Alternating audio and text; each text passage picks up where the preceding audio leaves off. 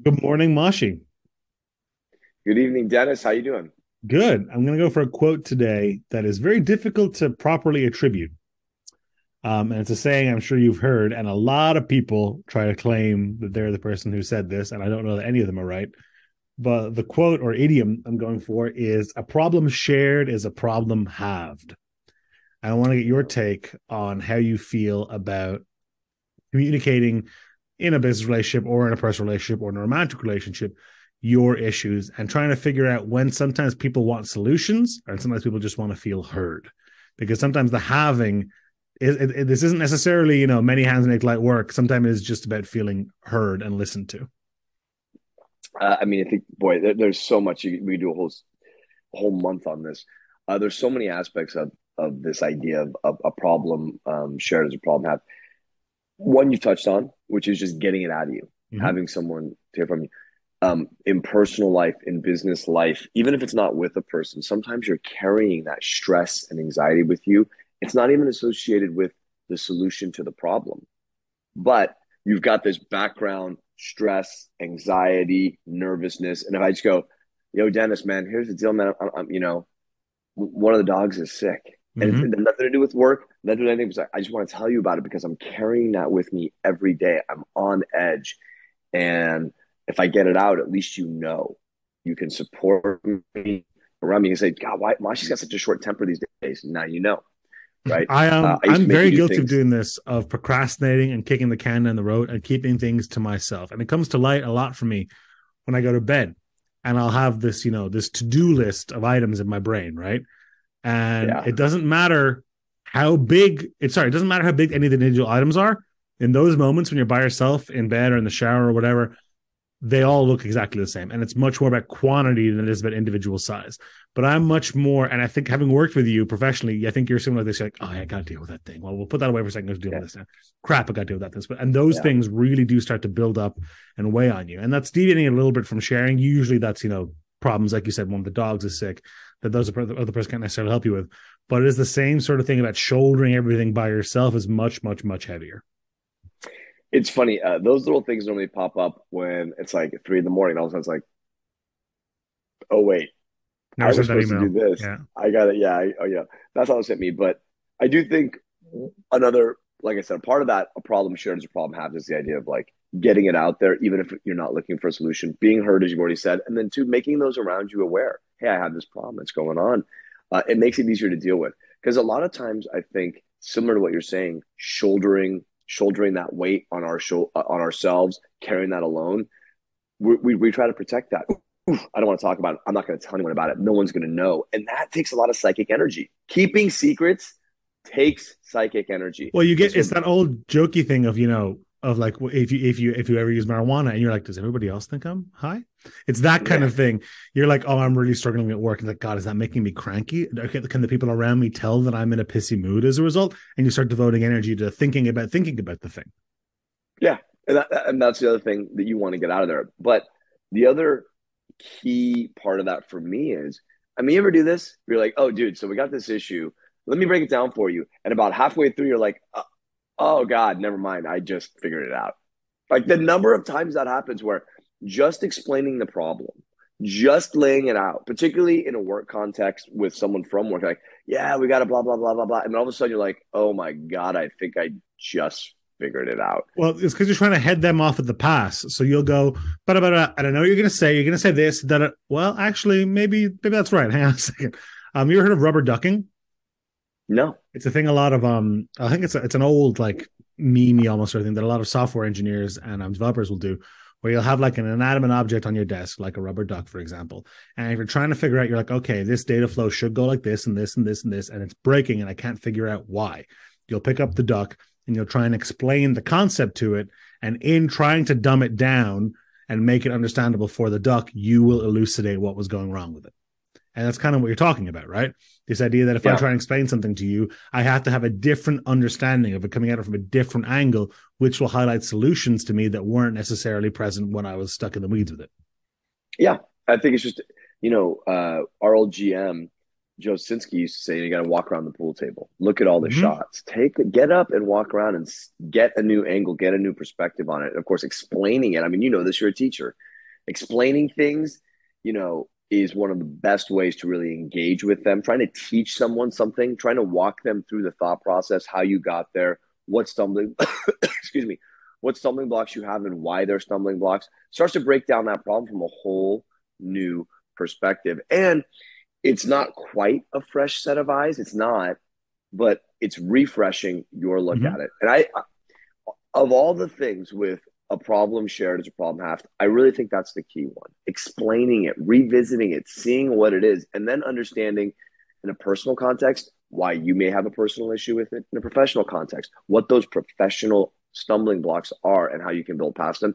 That's the part. Is it, it's in the explaining. It's not. And then I guess the, the, the other thing you mentioned, which I, I really don't think, I don't think is is cuts to the heart of the uh, the issue is the the uh, many hands make light work. I mean, nah, that's, that's not sure. talking about. Here, I get yeah. it. You know, if I say like, "Hey, man, I got, I dude, I got to be out of my apartment uh, next week," and I can only pack so many boxes an hour, right? Yeah, right. It does. It does make it easier. Like literally, literally packing alone versus having you come over and help me pack. We have halved the problem. Right, guess, but we're not talking about me coming over to pack. We're talking about me you telling me, God, I got to get out of here by next week. End of yeah. transaction. Right. That's what we're talking yeah. about. And I yeah. think there's something you mentioned, like well, you know, walking around the pool table, different perspectives and stuff like that. I think things balloon in your brain, right? When you're the only person thinking about something, you're uh, subconsciously making mountains out of molehills. And by telling somebody, by forcing yourself to be a little bit more objective about it, at least enough to be able to speak about it, it cuts it, it can cut it down in size hugely sometimes. God, that's huge. That's such a great that's such a great point, by the way. Pulling it out of your really psyche, it's point. way yeah. objects in the rearview mirror may appear larger than they are. That is exactly what is going on. Where by the time you you've actually said it out loud, you're like, yeah, it sucks, but maybe it's not actually that big of a deal. You know, that like you, I, I, can deal with it, and, and, lifting that off your chest, but being able to talk about it really, really does recontextualize it. There's a great, there's a weird thing about this, um, with our cat Yuri, where Nikki and I will say, and this is very, very true. Yuri is a normal size cat. He's probably on the smaller side.